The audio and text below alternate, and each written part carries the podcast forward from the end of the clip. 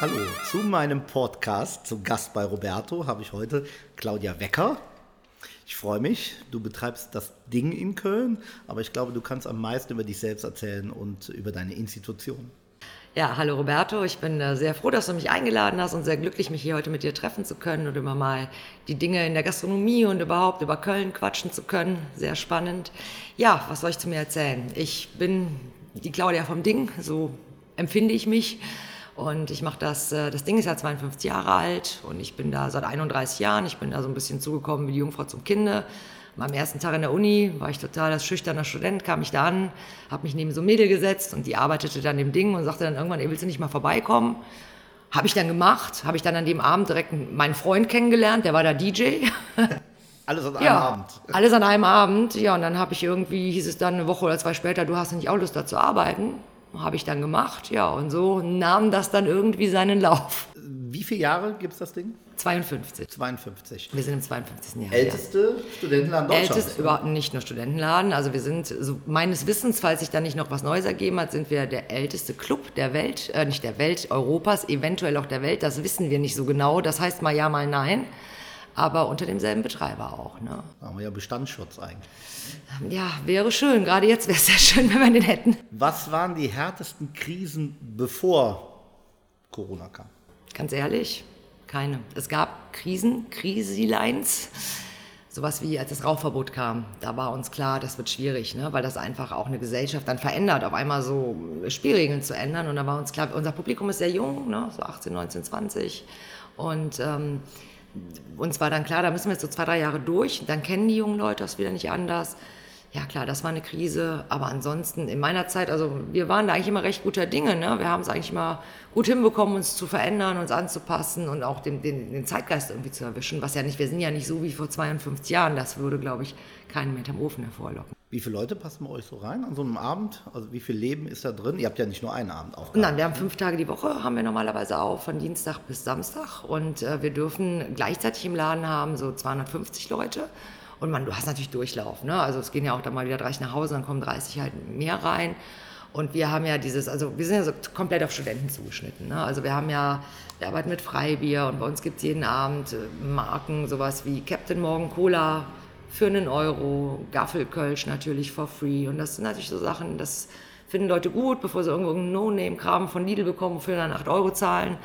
Bei uns ist das halt so und ja, wir, Legendär, wir, ne? wir und uns gefällt es in dieser Student, studentischen Klientel, weil da, da, kommen wir selber irgendwie so raus. Ne? Früher war es mal so, von Studenten für Studenten. Okay, dass ich jetzt kein Student mehr bin, ich glaube, das sieht man.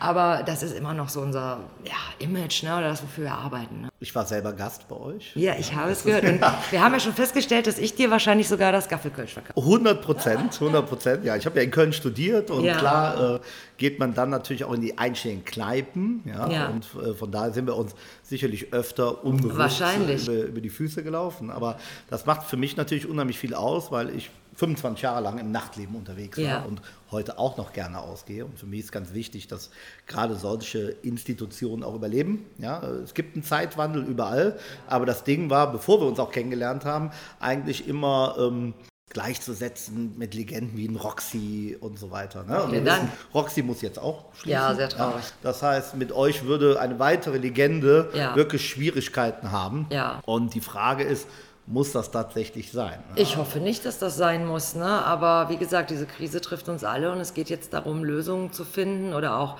Menschen in der Politik wie dich jetzt zu erreichen und einfach ähm, ja, darüber zu sprechen ähm, oder was ist nötig? Was ist nötig, damit wir überleben? Das heißt jetzt nicht, bewerft uns mit Geld, so ist das gar nicht gemeint, sondern man muss ja konstruktiv über Konzepte sprechen. Was ist möglich, was ist nicht möglich? Wie lange dauert das Ganze eventuell? So einfach, dass man sich auch darauf einstellen kann, weil es geht ja nicht nur um uns, es geht ja um den ganzen Mittelstand in Köln. Ja? Und das ist mir auch wichtig, das zu betonen, weil diese Stadt hat ein Herz und eine Seele, das ist nach dem Zweiten Weltkrieg gewachsen. Und das ist einfach unsere tolle Veranstaltungsbranche, unsere klasse Hotels, unsere super Restaurants und die urige Kneipe auf der Ecke, genauso wie die Clubs. Und wenn das stirbt, das kann man nicht einfach so ersetzen, indem dann in drei Jahren jemand kommt und was Neues eröffnet. Der Lockdown hat alle erwischt, gar keine Frage. Ja. ja. Ähm, ich persönlich als Hotelier auch und auch als Gastronom Gut, der Lockdown war da. Jetzt hat man erstmal äh, gucken müssen, was man überhaupt macht. Also hm. eigentlich nur Däumchen drehen. Ja. Hm. Dann kam dann schon mal auf, wie lange geht das jetzt? Vier Wochen, acht Wochen? Ja, dann kam die erste Miete, die man zahlen hm, musste. Hm, ja, dann genau. kamen äh, die Nebenkosten, die definitiv abgebucht werden. Und äh, dann fängt man ja schon relativ schnell an zu rechnen. Genau. Wenn jetzt gar nichts passiert, wie lange halte ich das durch? Ja, also nicht jeder Gastronom hat Geldreserven. Manche gibt es auch nicht lange auf dem Markt. Ich kenne welche, die haben noch nicht mal aufgemacht. Ja, weil das ist ganz, ganz, ganz tragisch. Ihre ne? Bude geplant ja. haben und dann kam Corona und konnten nicht mal aufmachen und mussten trotzdem Mietzahlung. Ja, und ich glaube, wir haben uns am Anfang, als das passierte mit dem Lockdown, ich finde das richtig, ja, dass das passierte, weil keiner konnte einschätzen, was überhaupt passiert, wie gefährlich ist diese Krankheit. Und finde ich auch, da muss man mal wirklich eine Stange für die Politik im Gesamten brechen, egal in welchem politischen Lager man dazu tendiert. Ähm, das war richtig, niemand konnte es einschätzen. Und ich glaube dann, ich weiß nicht, ob es dir auch so ging hier mit Hotel, man hat sich gefühlt wie vom Blitz getroffen. Ne? Und dann hatte man ganz schnell das Gefühl, man sitzt auf der Titanic und fährt auf einen Eisberg zu und man, man war völlig handlungsunfähig und wusste nicht, wie lange und was mache ich jetzt und was passiert jetzt eigentlich insgesamt. Und ich glaube aber, dass sich diese Starre jetzt gerade auch so ein bisschen gelöst hat und wir jetzt alle so ein bisschen nach vorne gehen und über Konzepte sprechen wollen und darüber sprechen wollen, was jetzt nötig und auch möglich ist. Das Problem ist, dass die Solidarität, die am Anfang überall da war, sich schnell auflöst. Natürlich. Ja, auch unter seinesgleichen, ja, dass man sagt, ja, wir sitzen alle in einem Boot und auf einmal sitzt man nicht mehr in einem Boot, weil ähm, Gastronomie aufmachen darf, die äh, Essen, Speisen anbietet und nebenan die Eckkneipe, die nur einen Kölsch hatte, musste erstmal wieder schließen. Anderes Konzept, macht jetzt wieder auf, aber Club und die gesamte Eventbranche liegt immer noch brach. Ja, also gefühlt, wenn man draußen unterwegs ist, denkt man, Corona ist schon wieder verschwunden. Ja, das ja. ist das Problem.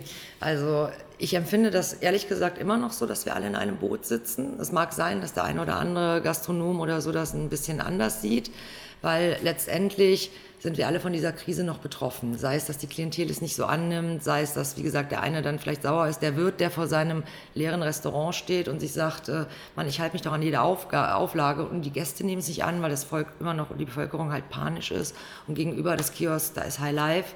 Aber da muss man auch, finde ich, versöhnend versuchen einzuwirken, weil es bringt ja nichts, wenn der, der, der Restaurantbesitzer jetzt auf den Kioskbesitzer sauer wird, ja.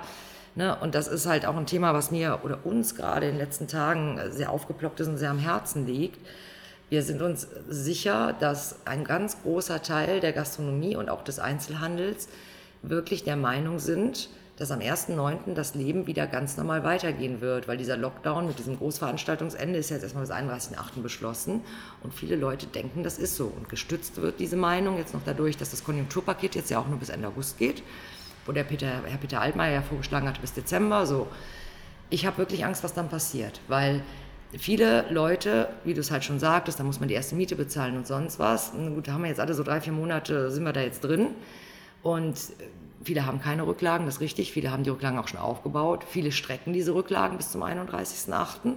Und werden leider, leider sehr enttäuscht sein, wenn das am 1.9. nicht der Fall ist. Und was dann passiert, macht mir Angst. Und dann denke ich, dann Menschen, die Menschen da draußen haben Angst, dann werden die wütend. Und wenn die wütend werden, suchen sie sich einen Schuldigen. Weil irgendjemand muss ja schuld sein, obwohl das natürlich Quatsch ist. Aber das ist ja so eine emotionale Sache. Ne? Und dann ist für einen vielleicht wirklich der Kioskbesitzer nebenan schuld, für den anderen der böse Vermieter, wobei der Vermieter vielleicht gar nicht böse ist, der kann gar nicht die Miete mindern, weil er sonst auch den Bach runtergeht. Und für den dritten wird es die Politik sein. Und das beobachte ich wirklich mit großer Sorge, was am 1.9. passiert. Ja, wir haben ja aktuell äh, große Demonstrationen in Köln, ja. ja. die letzten zwei Wochen auch, mit 10.000 Teilnehmern. Genau. Ja, mit Mundschutz, mehr oder weniger, aber wir sehen das ja, aber die Mindestabstände sind meines Erachtens definitiv nicht da. Ich wohne selber in Deutsch, ja. dort sehen wir das an der Deutzer Werft so, und dann muss man sich natürlich schon fragen, warum kann jemand, der ein Konzert machen möchte mit 800 bis 1000 Leute und man hat eine große Außenfläche, das nicht umsetzen. Vor allen Dingen, wenn man äh, sieht, was jetzt so nicht nur bei diesen Demonstrationen, ich glaube, das ging dann so alles so ein bisschen Hand in Hand, das ist ja das, was ich befürchte, die Stimmung kippt. Ne? Die, Leute, man, die Menschen sind nicht mehr mitgenommen. Es ist Sommer, die Menschen wollen raus, die waren jetzt geduldig und sie haben das Gefühl, es erreicht sie auch keine Botschaft. Es ist auf der Zülpicher, bei uns im Viertel, ist jeden Abend Karnevalsparty auf der Straße, ja. Und dann hat man diese ganzen Feiern wieder ohne regulierende Security im öffentlichen Raum. Es nützt überhaupt nichts, einen Brüsseler Platz zu sperren oder zu räumen, weil die Menschen gehen nicht nach Hause, die gehen einfach drei Straßen weiter. Das ist nicht nur bei uns im Zülpicher Viertel so, das ist im Belgischen, in der Altstadt, in der Südstadt so und auch im Aachener Weiher. Und äh, ich finde es echt schwierig. Ich finde, man kann oder es ist sehr schwierig jetzt aus diesen Informationen, die man so hat, Corona, wie ist denn so der Stand der Dinge? Ne? Wahrscheinlich wissen viele Politiker, Virologen das selber nicht, aber ich kann eigentlich gar nicht sagen, wo stehen wir denn eigentlich? Was ist denn möglich oder was darf und kann möglich sein und was nicht? Und dann sieht man, was auf der Straße passiert oder bei den Demonstrationen, die ja mit Sicherheit für das richtige Thema waren, aber in der Art, wie sie durchgeführt wurden, natürlich sehr schwierig. Äh, ne? Man kann das Gefühl haben, dass äh, manche Dinge mit zweierlei Maß gemessen werden. Ja, dass man auf der einen Seite das duldet und auf der anderen Seite, die greifbar sind, die Gastronomen und andere äh, Zweige da ja komplett gängelt. Also, was heißt gängelt? Man, man hat die Auflagen, aber man ist auch rigoros, das auch so durchzuziehen. Ja. Also, ich glaube, da gibt es auch zwei Gastronomen-Fraktionen äh, in Köln. Die einen. Ähm, kämpfen dafür, dass weiter gelockert wird und das mit Auflagen aufgemacht werden darf, weil die einfach die Räumlichkeiten dafür haben und die Klientel auch dafür haben und Konzepte entwickeln wollen und sagen, ja, mit Auflagen auch wir schaffen das, wenn wir da hinkommen. Ähm, die, die schreiben dann schwarze Zahlen. Ich gönne es jedem, wirklich jedem von Herzen, bei dem das so ist. Ich habe so meine Zweifel, ob das so ganz funktionieren wird, aber ich gönne es jedem. Und dann gibt es natürlich die andere Seite der Gastronomie. Das betrifft auch durch, durchweg, nicht nur die Clubs, das betrifft Restaurants, das betrifft Kneipen oder Bars, ähm, die sagen, wir können gar nicht öffnen, bevor eine Abstand- und Mundschutzregel einfach nicht da ist. Weil mit Abstand und Mundschutz kommt auch bei, bei den Gästen, es kommt ja keine Stimmung auf. Ne? In der Kneipe oder auch in einem Club wie jetzt bei uns, da ist ja keine Stimmung mit Abstand und Mundschutz. Und wenn man dann auch nur 40 Prozent der Leute reinlassen darf, haben große Läden, die jetzt vielleicht auch, gerade weil Sommer ist, die einen großen Biergarten haben, die kommen damit klar. Und es sei ihnen wirklich von Herzen gegönnt. Aber die anderen gehen halt einfach den Bach runter. Und ich glaube, da muss man so ein bisschen äh, gucken, dass, dass die eine Gruppe andere Dinge braucht als die andere Gruppe, was sich ja nicht widerspricht. Die eine Gruppe muss vielleicht so gefördert werden und die andere muss anders gefördert werden. Aber ja, klar, man, ich sehe es sehr oft und wir versuchen immer so ein bisschen die Stimme der Vernunft walten zu lassen. Ich sehe sehr oft, die Menschen werden einfach extrem wütend. Und das lässt sich nicht mehr verhindern. Die ganzen äh, Läden auf der Zülpicher, die nicht öffnen dürfen oder nur mit Abstandsregeln, ja, die haben dann vor ihrer Tür 500 Leute stehen, die Bier trinken und feiern und die sagen sich, hallo, ne? Aber wie da die Lösung ist, das ist natürlich schwierig. Ja, ich habe das die ganze Zeit ja auch beobachtet. Ne? In der Opposition ist das ja immer ein bisschen einfacher, ne? weil man sagt, hinterher ist man immer schlauer, ne? weil die eine möchte halt keine Menschenleben auf dem Gewissen haben. Ja, so natürlich. Ist es ja. Und die anderen möchten natürlich nicht Schuld daran haben, dass die Wirtschaft den Bach runtergeht und viele Leute ihre Existenzen verlieren. Aber mittlerweile sind wir, glaube ich, an einem Punkt, ähm, wo so vieles scheinbar machbar ist, ja? dass man halt auch darüber nachdenken muss, ähm, zu deeskalieren. Oh, da, deeskalieren, das ist das richtige Wort. Das ist das richtige Wort. So, ähm, weil das, wir haben ja keinen vernünftigen Umgang mehr miteinander. Ja? Ich sag mal, vor vier Wochen wurde noch auf Balkonen geklatscht, ja, für äh, systemrelevante Menschen. Ganz schlimmes ja, Wort übrigens. Ja, und drei Wochen später geht man jetzt radikal die Polizei an. Ja, ja zum Beispiel. So, dass äh, überall großer Rassismus herrscht. Ein wichtiges Thema, müssen wir nicht drüber reden aber ich trete ja nun mal auch parteilos an, ähm, um auch auf der einen Seite natürlich meine eigene Meinung ähm, kundzutun und ich kann jedem nur raten, Meinungsfreiheit ist ein ganz großes Gut, ja, das man nicht unterschätzen darf.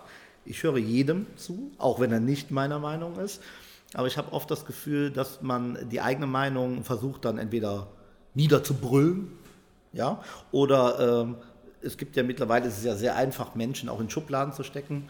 Ja, links, rechts, wo ist denn überhaupt noch die Mitte? Ja, wenn ich selber gefragt werde von der Presse, ja, Sie haben doch das Thema Sauberkeit und Sicherheit, sind Sie dann eher Mitte rechts? Da sage ich, nein, ich bin Familienvater von zwei kleinen Kindern. Ja, und äh, das ist halt schwierig heute, weil man sofort irgendwie ähm, polarisiert. Das äh, finde ich auch ganz schlimm. Ich habe am Anfang, als jetzt kam ja diese Anti-Corona-Demos kamen ja auf. Ne? Und egal wie man dazu steht, fand ich es doch recht interessant, dass da plötzlich die Lager, die sich sonst so bekämpften, ne, diese typischen Klischees, links, rechts, Mitte, grün, schwarz, gelb, was weiß ich, auf einmal standen die da und waren da zusammen. Und dann hat man so gemerkt, dass die Medien und auch die Politik erstmal so gar keine Antwort darauf hatten, wie, wie, kriegen wir die jetzt in den Griff, weil, weil diese üblichen Schlagworte plötzlich nicht mehr galten. Das ist leider wieder ein bisschen gekippt. Ne? Wie, wie, du gerade eben auch schön sagtest, diese Antirassismus-Diskussion, äh, Demonstration, Diskussion, die auch, das ist wichtig. Ja, das ist absolut wichtig, weil ich glaube, also gerade wir im Ding, wir, also wir machen es im Leisen und hängen das nicht so an die große Glocke, aber wir haben ja, glaube ich, in den 52 Jahren so viel für Integration getan, ne? weil bei uns feiern und arbeiten wirklich, ich glaube, es gibt kaum eine Nation der Erde, der nicht, die nicht bei uns war. Ne? Und was, was mich immer so äh, glücklich macht, ist, wenn man dann so zwei Mitarbeiter aus, sage ich mal, gegenüberstehenden politischen oder religiösen Fraktionen da irgendwie stehen hat und die sind dann erst so ganz reserviert nach drei Monaten sind die die besten Freunde, ja. Und ich finde, dann hat man die Welt ein Stück besser gemacht, weil diese Menschen Verständnis für sich und, ne, und das ist halt das, was du auch sagst, dieses, die Schlagworte und man ist direkt in der Schublade und Ecke. Und ich finde, man, man muss es gar nicht so laut machen. Wenn wir alle im, im, im kleinen leise was tun, bringt das vielleicht sogar manchmal mehr. Ich musste schmunzeln. Du hast mir ja geschrieben. Ja. ja und äh, ich glaube, ich habe gar nicht auf die Uhr geguckt. Ich glaube, es war 23 Uhr, wo ich zurückgerufen habe. Ähm, da war es ein bisschen irritiert, glaube ich. wenn ich dich da unterbrechen darf, ja. es war so, ich habe eine E-Mail an dich abgeschickt und 30 Sekunden später hat mein Telefon geklingelt und ich dachte mir, wow.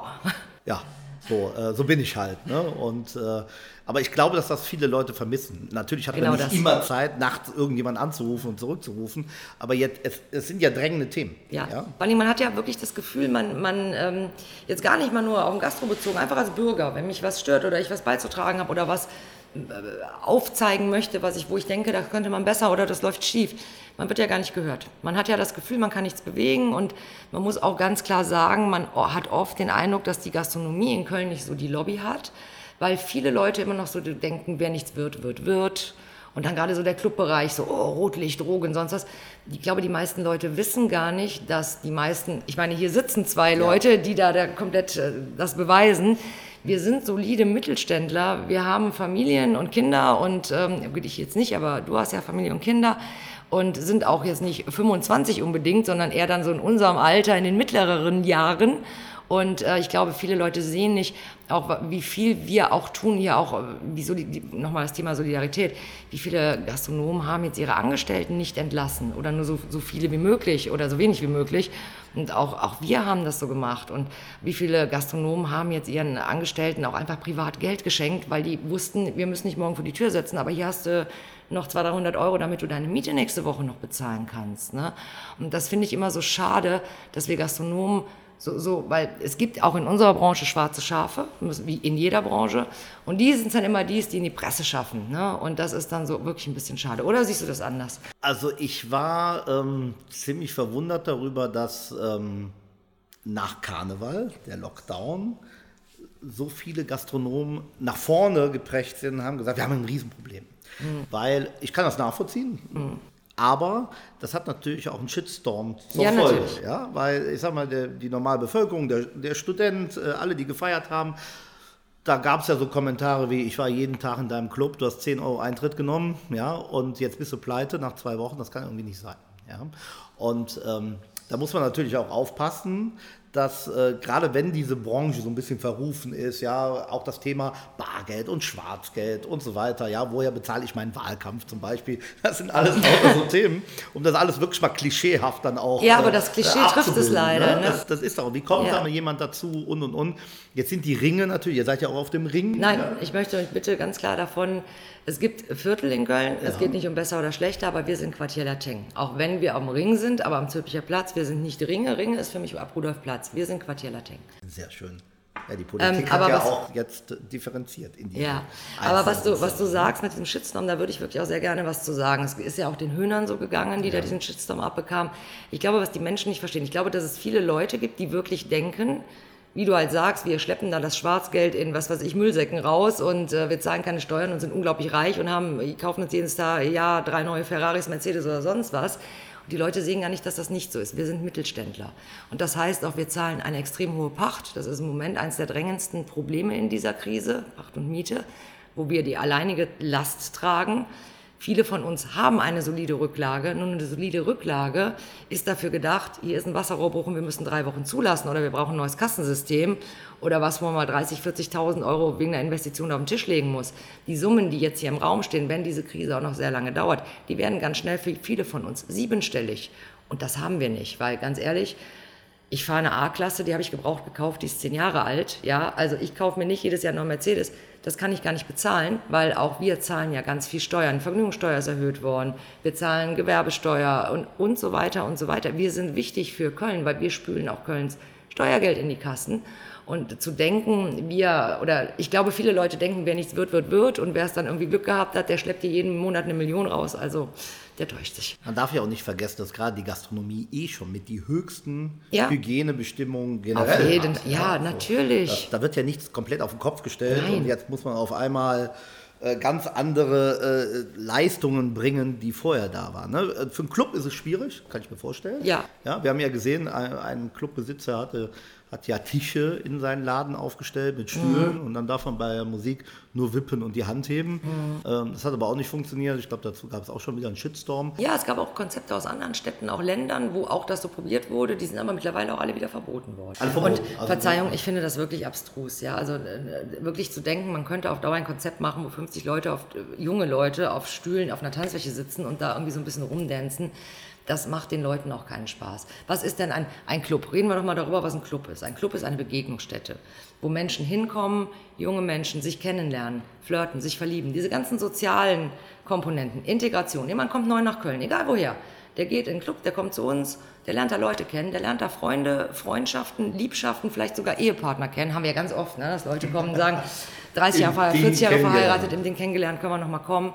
Und ich finde, man muss mal, man muss auch mal sagen, es geht da nicht nur um Party machen. Ja, da geht es um ganz andere Dinge. Die soziale Komponente ist wichtig. Und wir sind eine Begegnungsstätte. Und ich glaube, wer mal, du warst ja selbst öfter bei uns, sagst du, vielleicht erinnerst dich daran, wer mal nachts um zwei, nachdem der FC in Köln gespielt hat, sich äh, auf die Tanzfläche stellt und da das FC-Lied mitsingt und alle liegen sich in den Armen und weinen fast dabei, der sieht, was Gemeinschaft ist, der sieht, was Köln ist und was das Herz und die Seele von Köln sind, oder? Also ich reise ja selber oder bin sehr viel durch die Welt gereist, und, aber bleiben wir allein nur mal in Deutschland. Äh, Köln ist ja sehr speziell. Ne? Das heißt, wenn ich in Köln mich alleine irgendwo in ein Brauhaus setze oder in eine Kneipe gehe, dann wird irgendwann der erste fragen, bist du alleine hier? Ja, natürlich. Bist versetzt worden, dann komm mal rüber. Natürlich. Ja? So, mach das mal in einer anderen Stadt. Ja? ja? Oder setz dich einfach mal dazu. Hallo, ich bin die Claudia. Dann ja. erstmal angeguckt, warum? Ja. ja. Und das ist natürlich Kölsche Lebensart. Genau, und die muss erhalten bleiben. Definitiv. Ne? Und Köln ist halt, wir haben eben ein sehr langes Thema auch zum Karneval gehabt, ja, weil wir auch einen einen Liedersänger äh, auch äh, unter, unter den Gästen auch haben. Köln wird ja immer ganz gern nur auf Karneval reduziert. Jetzt ist natürlich das Quartier Lateng und auch die Züricher Straße eine Hochburg dessen. Ähm, nicht jeder Kölner liebt Karneval. Ja, es gibt ja viele, die auch dann flüchten, in Skiurlaub fahren und und und. Aber da wird es natürlich extrem gelebt. Ne? Und ja. äh, Auswüchse passieren überall, ja. aber Zülpicher Straße ist natürlich äh, schon extrem. Ne? Ihr seid ja jetzt nicht auf der Zülpicher, aber... Ja, sagen wir mal so, das ist extrem, was, was wir, glaube ich, alle nicht wollen und das ist so ein bisschen die Begleiterscheinung dieser Krise jetzt. Also ich glaube, wir alle haben dafür gekämpft, vor allem in Zülpicher, nach diesem 11.11., .11., der damals ein Samstag war, wo ja wirklich Zustände herrschten. Das konnte keiner von uns mehr schön finden. Wir wollen die Leute ja von der Straße holen. Wir wollen ja nicht, dass die im öffentlichen Raum äh, rumtrinken, rumgrölen, alles verschmutzen, dahin urinieren, das möchte ja keiner. Wir wollen die an die Läden holen, ja. Und wie gesagt, Köln ist ja, Karneval ist ein großes, großes Thema in Köln, aber Köln ist ja auch Messen, Kongresse, Hotels, ja, oder Touristen, ne? Und die kommen, Touristen kommen wegen des Karnevals hier hin und die kommen dann vielleicht auch ein paar Tage vorher oder nachher, steigen in einem schönen Hotel ab, mitten in der Stadt, direkt am Rhein. Was machen die denn abends in Zukunft? Gehen die ins Bett um acht, streamen irgendwas oder machen die nächste Zoom-Konferenz? Wollen wir das? Wollen wir das für Köln? Das glaube ich nicht, dass wir das wollen. Denn ich glaube, wir müssen jetzt, jetzt ist es eine ganz kurze Zeit noch da, um jetzt noch ganz viele Dinge zu stoppen. Da möchte ich nochmal auf das Konjunkturpaket zu sprechen auch kommen. Wir brauchen Hilfe. Mir ist sonnenklar, dass ganz viele Branchen weltweit Hilfe brauchen. Aber ich glaube, dass jede Stadt auch für sich entscheiden muss, wie soll diese Stadt denn übermorgen aussehen? Sollen hier Leerstände sein ohne Ende? Ich meine, das zieht doch keinen mehr hin. Die Hotels äh, werden nicht mehr belegt. Werden dann hier noch Messen, Kongresse oder eine Gamescom stattfinden? Was ist dann mit dem Kölner Karneval? Wenn man jetzt schon sagt, der Kölner Karneval nächstes Jahr findet nicht statt, ist das nicht ein fatales Zeichen an den Tourismus insgesamt und auch an die Menschen, die sonst hier hinkommen würden? Vielleicht fahren die ja nach Rio, nach Rio zum Karneval. Wollen wir das? Wir wollen ja erst nach Köln kommen, oder? Ja, wir müssen auf jeden Fall optimistisch bleiben, ne? weil wenn wir heute sagen, wir Karneval findet nicht statt. Nein, das geht ja, nicht. Das können wir nicht von heute auf morgen dann wieder neu einschalten. Ja, wir können dann nicht sagen, oh, wir machen es doch. Die Buchungen sind weg. Die Leute ja, kommen, ganz genau. Kommen. Ja. Ganz genau. Hast du denn das Gefühl... Ähm, Entschuldigung, wenn ich da noch einen ja, Satz zu sagen darf. Der Karneval wird stattfinden, weil Geh mal raus auf die Straße. Du glaubst doch nicht im Ernst, dass irgendein Kölner, egal ob jetzt ein Rosenmontagszug geht oder der, der Sitzungskarneval vorher oder sonst was, du glaubst doch nicht, dass irgendein Kölner an Weiberfastnacht zu Hause bleiben wird. Also wirst du diese Karnevalsparty ohnehin in Köln haben. Dann wird es eine Demo und ist eh. Ob das gut oder schlecht ist oder für unsere Gesundheit gut oder schlecht ist, wie gesagt, das steht am anderen Blatt. Ich, ich versuche nur Fakten zu benennen. Das wird passieren, weil die Menschen nicht mitnehmbar sind. Die lassen sich das leider, was heißt leider, die lassen sich nicht verbieten da muss was passieren, entweder in die eine oder die andere Richtung. Entweder ist das wirklich alles ganz furchtbar gefährlich mit diesem Coronavirus, muss was passieren, oder aber es ist jetzt der Punkt, wo man sagt, vielleicht ja doch nicht und vielleicht haben wir so ein bisschen überzogen reagiert, weil keiner hatte ja vorher jemals mit sowas zu tun oder wusste, wie das einzuschätzen ist. Aber auch dann muss was passieren. Wie ich immer sage, es muss ein Wenn-Dann geben. Es muss, wir brauchen einen Fahrplan. Es muss gesagt werden, wenn dieses ist, wird das passieren. Und wenn dieses passiert, wird dieses nicht passieren. Und ich glaube, das ist ganz wichtig für uns alle. Es hangen sich ja alle so an diesen 31.8. Ja, ganz. Dieses oh, Datum ich habe so eine Angst davor. Sehr früh schon festgelegt. Ja. Ich gedacht, boah, das ist erst in drei Monaten. Ganz genau, ja, sechs Monate. Da sieht ja. die Welt ja anders aus. Jetzt haben wir die letzten zwei, drei Wochen in der Gastronomie viele Lockerungen. Ja. Aber für den, der jetzt immer noch seinen Lockdown hat, ist Ende August immer noch A, eine lange Zeit hm. und B, die Gewissheit ist ja nicht da. Was passiert denn da jetzt wirklich? Also ich denke, dass wir eine Gewissheit haben und das sollten wir uns ganz klar machen. Es wird ab 1.9. keine Normalität herrscht. Ich finde das Wort neue Normalität, finde ich ganz negativ belegt. Das Wort neue Normalität macht mir Angst, ja, weil das suggeriert, ohne irgendwas zu benennen, es wird jetzt immer so bleiben. Das wollen wir alle nicht, das glaube ich auch nicht. Aber was nicht passieren wird, das Leben wird am 1.9. nicht normal werden. Es wird weitere Lockerungen geben. Das finde ich gut oder richtig, wenn das kontrolliert geschieht. Und ich freue mich wirklich, dass es dann auch äh, Branchen und Läden und sonst was gibt, die da wirklich von, oder auch Hotels, davon profitieren und ihre Konzepte umsetzen können und dann wirklich eine schwarze Zahl schreiben aber dann bleiben die anderen immer noch da, bei denen das nicht so sein wird. Und das ist auch jetzt gar nicht nur der Clubbereich, der Kneipenbereich, der Restaurantbereich. Das ist aus jedem Bereich, sind es immer alle. Es sind immer ganz verschiedene. Ne? Das eine Restaurant hat einen großen Biergarten, der kann aufmachen, kann lockern, genauso wie der eine Club vielleicht einen riesen Biergarten hat und da eine Outdoor-Party oder hier Beach-Club-mäßige Party machen kann. Das geht. Diese Clubs, die nur Indoor haben, die werden das nicht können. Hast du denn das Gefühl, dass die Politik dafür ein offenes Ohr hat? Ein offenes Ohr schon, aber ich habe das Gefühl, dass oft realitätsfern entschieden wird. Dass entweder, ja, vielleicht, oder sagen wir so, wer macht denn Politik? Politik sind ja in der Regel auch nicht unbedingt die jüngeren Menschen, ne? das sind ja ältere Menschen, die natürlich dann auch vielleicht sowas wie Clubbereich nicht mehr relevant finden. Ja? Oder du hast ja eben das Wort systemrelevant benutzt, das finde ich ganz furchtbar. Ich finde dieses Wort spalte total, weil ähm, ich glaube, dass fast jede Branche für sich in gewisser Weise eine Systemrelevanz in Anspruch nehmen kann. Auch die Müllabfuhr ist systemrelevant. Genauso wie Clubs und Kneipen und Bars und Restaurants irgendwo systemrelevant sind. Es kommt halt immer darauf an, in welchem Gefüge die sind. Wenn man vielleicht ein Restaurant mitten am Land hat mit 100 äh, Kilometern um kein Dorf, ist das vielleicht nicht so relevant als in einer pulsierenden Stadt wie Köln. Und ich habe halt einfach Angst, und das ist halt mein Anliegen. Man, man fragt uns ja auch nicht. Ja, man fragt ja uns nicht, die Leute, die es angeht oder die da auch äh, vielleicht auch Experten sind. Ich mache meinen Job seit 31 Jahren und da ich das Ding ganz gut führe, denke ich mal, mache ich den auch nicht so verkehrt. Ich könnte da mit Sicherheit was zu beitragen, zu sagen, das geht, das geht nicht. Ne? Und da, das, man hat das Gefühl, es wird über einen entschieden von Leuten, die keine Ahnung haben. Also ich kann auch nicht darüber entscheiden, wie jetzt ein Auto repariert wird oder da ein neuer Vergaser eingebaut wird. Ich weiß es nicht. Da muss ich doch einen Mechaniker fragen, oder? Ein ganz wichtiges Thema, absolut. Ja. Das geht ja in alle Bereiche in Köln. Sagen wir, von der Verkehrsplanung, von jemandem, der nicht Verkehrsplaner gelernt hat, ja, über jemanden, der über Gastronomie entscheidet und selber Gastronomie nicht gelebt hat oder davon leben muss. Ja, das ist ja immer ein großer Unterschied. Äh, jetzt bin ich selber 25 Jahre unterwegs, habe ich ja eben schon mal gesagt. ja. ähm, da lebt man die Stadt. Ja, und ähm, ich vermisse halt ähm, der Rat der Stadt Köln besteht ja auch aus über 90 Leuten. Und äh, bevor ich mich mit Politik auseinandergesetzt habe, habe ich von denen vielleicht mal drei auf der Straße gesehen oder irgendwo mal woanders. Ne? Ähm, hast du eine bestimmte Person oder eine bestimmte Partei, wo du sagst, die spricht am meisten für mich?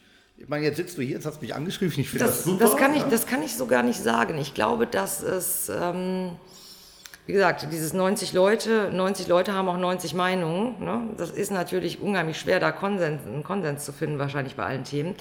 Ähm, ich glaube, dass von, von jeder Partei gerade die jüngeren Leute bisher zugehört haben. Ne? Oder jetzt du, fand ich total toll. Du warst jemand, der hat direkt Interesse gezeigt. Du hast mich direkt zurückgerufen. Das äh, habe ich nicht erwartet. Das kenne ich so auch nicht. Und jede Partei hat dann auch jüngere Leute, die dann erstmal kandidieren für den Stadtrat und sonst was.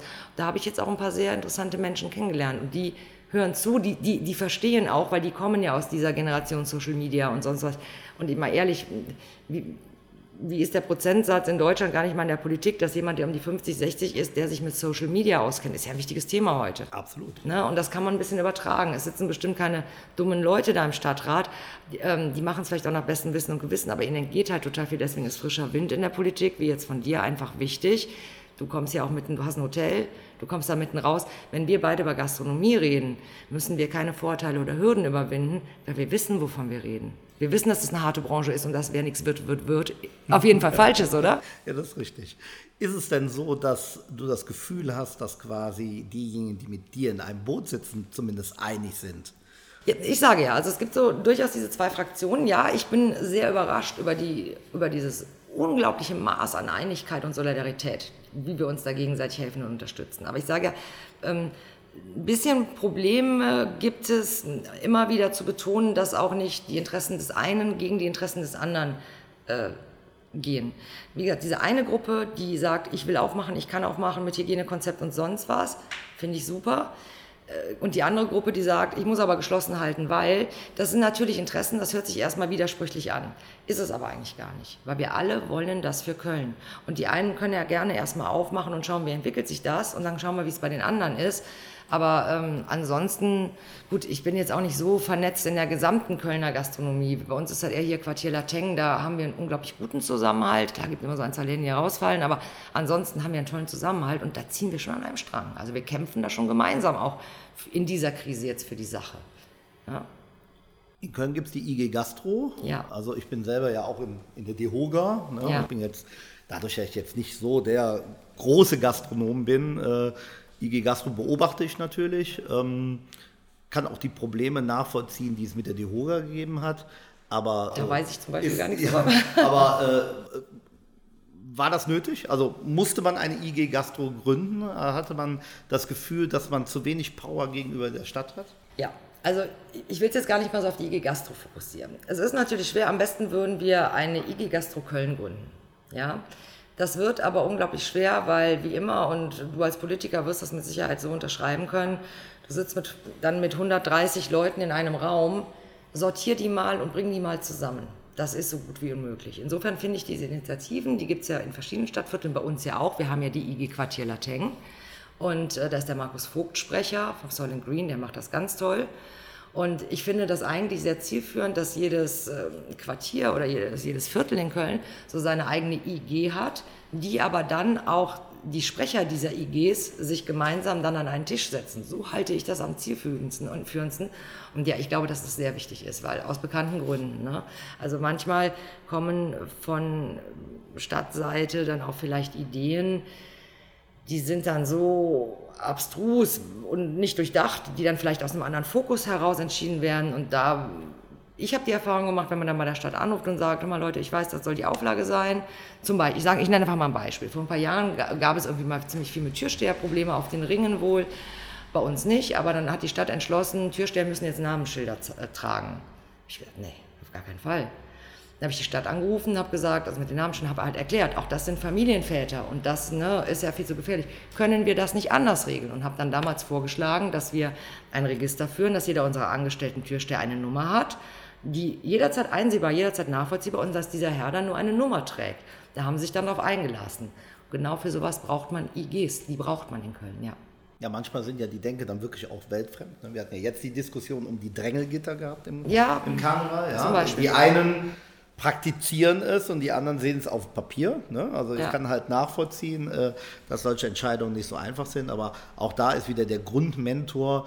Ähm, viele wollen keine Verantwortung mehr übernehmen. Ja? Dann kriegt man immer eher ein Nein als ein Ja. Das mit den Drängelgittern ist ein super tolles Beispiel, weil ähm, da, da hätte man einfach situativ entscheiden müssen. Es gibt mit Sicherheit Orte, da kann man die Drängelgitter nicht so einsetzen, wie man es möchte. Ähm, da kann man aber Kompromisse finden. Aber diese Drängelgitter sind in meinen Augen absolut sinnvoll, weil ich selber habe Karneval in Köln verbracht ohne Drängelgitter vor 20 Jahren, weil da hat man Drängelgitter nicht gedacht. Das war Wahnsinn. Also diese Menschenmenge, es geht uns ja auch um Sicherheit. Auch wir Gastronomen möchten ja geordnete Verhältnisse und Sicherheit. Und mit Drängelgittern stellt man es einfach am besten her. Und das ist dann schon nötig, dass, weil, wie du halt sagst, da sagt einer, wird ihm vorgelegt, hier, da wird vielleicht ein Notausgang verbaut, dann sagt der Drängelgitter in Köln nein. Und so läuft es halt leider zu oft. Und da muss man eben mal gegen Wände rennen. Und bis man dann einen gefunden hat, der einem zuhört und der auch dann bereit ist, sich darauf einzulassen, uns weiterzugeben. Das ist schon schwer. Viele Dinge könnten so viel einfacher sein, wenn man mal Gehör finden würde. Absolut, ja. Da ist natürlich dann auch immer wichtig, ich sag mal, diese Grundkenntnis zu haben, wie ticken die Leute. Also ja. ne, auch die Ämter sind ja für die Bürger da oder für die Institutionen da. Ne? Ich habe manchmal das Gefühl. Oder, es ist ein bisschen ne? umgekehrt, ne? Ja, da das genau gegeneinander ja. ist. Es, es, egal, ob es das Bauamt ist, wo man nichts genehmigt bekommt. Ja, man hat ja nie das Gefühl, ähm, oh, jetzt kommt das Amt, jetzt passiert irgendwas Positives. Ja. ja. Es ist vor allen Dingen auch nicht so miteinander. Ich meine, das ist ja auch so ein bisschen beidseitig. Man sieht sich immer so gegenseitig als der Feind. Ja, ich sehe es nicht so. Ich habe jetzt auch die, also auch mit dem Amt für Gaststättenangelegenheiten, die sind für mich nicht der Feind, ganz im Gegenteil. Da komme ich gut mit klar. Aber für viele ist es so und es ist beidseitig. Ne? Genau wie für den Falschparker die Politesse der Feind ist und umgekehrt. Das ist ja Quatsch. Der eine macht seinen Job und der andere, gut, der hat jetzt falsch geparkt. Der ist dann einfach im Unrecht. Ne? Ja, ja, wir sind eine Millionenstadt mit vielen Interessen. Gar ja. keine Frage. Ähm, aber das Problem ist, beziehungsweise was wir auf jeden Fall angehen müssen, ist die Radikalisierung. Ja, ja das ist ganz wichtig. Ja, ja. Weil die Radikalisierung ist ja noch nicht mal ein politischer Mainstream, sondern es kann auch schon die eigene Meinung sein. Ne? Ich merke das jetzt selber, ich trete an, parteilos, also denke ich ja, ähm, parteilos, ich bin Schweiz. Ja, ich habe jetzt die weiße Flagge und ich höre jetzt allen zu. Mhm. Und allein das ist schon für manche Leute ein rotes Tuch, wo ich sage, es mhm. kann doch nicht sein, dass ich jetzt einfach nur meine Meinung sage. Entweder ist man dafür oder nicht. Wir leben in einer Demokratie. Mhm. Entweder wählt mich kein Mensch oder es wählen mich vielleicht ganz viele. Aber wenn, äh, wenn ich gewählt werde, dann trete ich ja natürlich auch für etwas an. Ja, also es gibt mittlerweile Leute mit Parteibuch, die einem sagen, dass der Oberbürgermeister gar nichts bewegen kann. Ja, verteidigen aber die jetzige Person zum Beispiel und sagt, das ist die einzige, die irgendwas erledigen kann. Ja? Deswegen frage ich mich, dann brauchen wir keinen Oberbürgermeister. Mhm. Ne? Also Oberbürgermeister ist für mich so die letzte auch moralische Instanz, die dann halt vor allen Dingen, wenn es kein Parteibuch ist, ähm, zu sagen, über diese ganzen Parteien hinaus, was ist denn jetzt tatsächlich gut für diese Stadt, mhm. ohne dass es quasi diktatorisch rüberkommt. Mhm. Ja, so, wir leben in einer großen Demokratie, aber die Radikalisierung ist ganz äh, heftig zu spüren. Ja, auch, zumal es, ich glaube, ich so, so angewohnt wurde, wir haben ja komplett die Diskurskultur verloren. Ja? Jemand stellt sich hin und sagt, der Himmel ist blau und der andere sagt, der Himmel ist grün. Da hat man früher gesagt, hör mal, du täuschst dich, hast du vielleicht deine Brille nicht auf. Heute sagt man, heute sagt man oder hat im Kopf, ich habe gelesen, jemand, der sagt, der Himmel ist grün, der ist rechts oder links und böse. So, und so geht man dann miteinander um und das bringt keinen weiter. Das bringt vor allen Dingen für Entscheider nichts oder Entscheidungsträger nichts. Und ich glaube, was uns wirklich fehlt, ist jemand, ähm, der sich einfach hinstellt und sagt, hier bin ich, das ist meine Position, ist mir total egal, was ihr denkt, ich kann das und ich zeige euch das. Und ich glaube, das ist so, da muss man sehr viel Mut, glaube ich, für haben. Vielleicht hast du den, ne? Ja, es gibt ja auch andere Interviews mit mir, wo, wo man mir sagt, ich habe sehr viel Mut bewiesen, ja, äh, ich auch in der Politik. Ich sagen, dass du im Interview Nein, dir keinen Mut beweist. Ich glaube, da muss nein, man den auch nicht nein, haben, aber oder? Ich glaube, man muss auch mal die Botschaft rüber, äh, rüberbringen, dass man... Ähm, wir machen das hier freiwillig. Also ich mache es freiwillig. Ja? Es geht wahrscheinlich auch noch freiwillig und, mit Herz und Seele, oder? Und noch viel schlimmer ist, wenn man es parteilos macht, äh, das kostet auch noch Geld. Mhm. Ja, so. Und ähm, das macht man halt, weil einem auch diese Stadt am Herzen liegt. Ne? Jetzt wird der Erste wieder kommen und sagt, ja, das ist auch nur ein politisches Kalkül, es geht um die Macht und so weiter und so fort. Ich persönlich kann nichts ausrichten, auch wenn ich Oberbürgermeister werde, wenn die Leute nicht mitgehen. Ja, natürlich. Ja, so. Und wir leben aber nun mal in einer Demokratie. Ja? Das heißt, wenn 51 Prozent für mich ist, dann habe ich halt 49 Prozent, die ich überzeugen muss. Ja? Und das ist überall so auf der Welt. Das ist aber auch ganz gut so, weil mit den 49 Prozent muss man dann sprechen und dann muss man einen Kompromiss finden. Und ich glaube, das ist Demokratie. Man hat zwar die Mehrheit und guckt, wie viele Leute man noch dazu holen kann. Und ich habe ich in meinem persönlichen Leben habe mir die Erfahrung gemacht, dass der Kompromiss eigentlich immer die, die beste Lösung ist, oder? Das müsste in Köln ja eigentlich besonders gut gehen, ne? Also, da trinkt man Kölsch an der Theke. Eigentlich schon, ne? okay, aber man muss über seinen eigenen Schatten springen. Und ich glaube, das ist das größte Problem, was viele Leute zur Zeit haben. Ja, ich sage dann auch immer, sammle 450 Unterschriften, mhm. hol dir deine Lobby, kannst du auch antreten, ja, ähm, aber äh, nicht irgendwie nur negativ, ja, bis hin zu einer Bedrohungslage, mhm. gibt es ja auch. Momentan bei mir noch nicht, aber wir sehen es ja auch deutschlandweit, dass es halt auch immer so gehen kann. Ne? Und ich höre das halt auch bei anderen Leuten, die ganz andere Themen haben. Mhm. Ja, wo, wenn man nicht mehr weiterkommt, ist es immer einfach.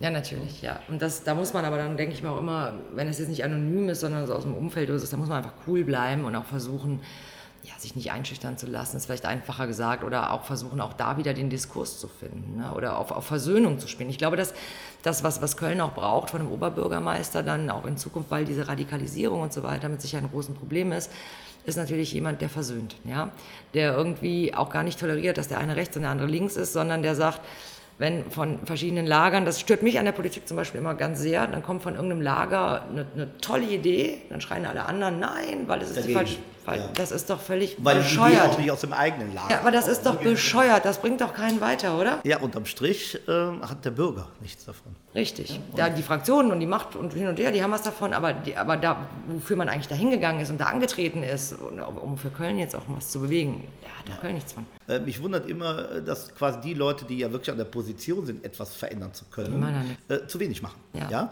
Also äh, ich habe das ja auch schon mal äh, erwähnt, dass zum Beispiel die Nebenkosten, ja, die reinen Energie, ja, mhm. Strom, Wasser ja, etc., ja, das wird definitiv abgebucht. Ich kenne Leute, die haben bis zu 15.000 Euro Nebenkosten ich im Monat. Ja.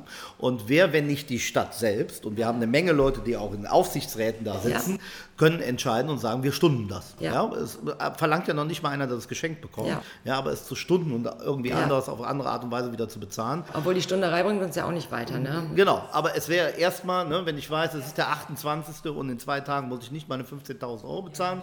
Ähm, wenn wir dann irgendwo dahin kommen und können dann sagen, okay, äh, gibt es ein komplettes Entlastungsprogramm. Ja. ja. Auch da ist immer schwierig, die Waage ja, ja, gerecht zu sein. Ja, wieso kriegt der das Geschenk und ich krieg das Geschenk? Kann sie nicht ja, eben recht machen. Wo, wobei es kein Geschenk ist. Ne? Du bezahlst äh, seit 31 Jahren Steuern. Richtig, und ich werde auch in Zukunft dafür Steuern zahlen, was alles jetzt verschenkt wird. Ne? Genau, Wahrscheinlich höher als vorher. Keine Reduzierung der Umsatzsteuer gebrauchen, wenn ich keinen Umsatz mache. Oder, ja, oder der Mehrwertsteuer, ne? Äh, ja, ne, äh, da, ne, da, da, beißt sich der Schwanz. Ja, die Katze in den Schwanz. Ja, Köln ist ja eigentlich eine positive Stadt. Ne? Wir sind doch positiv, ja, oder? Mit unserem Kölschen Grundgesetz. Ja, ne? klar. Der immer Joti Jange. So, wir hätten jetzt hier noch einen Kölsch stehen haben ja, müssen. Aber, Kölsch ne? stehen ja, aber dann äh, heißt es wieder, oh. Nein, um Gottes Willen. Ich glaube, damit senden wir das falsche Zeichen. Nein, also die, die Kölner DNA ja, sagt ja, ähm, dass alles wieder gut wird. Ja, so. Auf jeden Fall, hallo?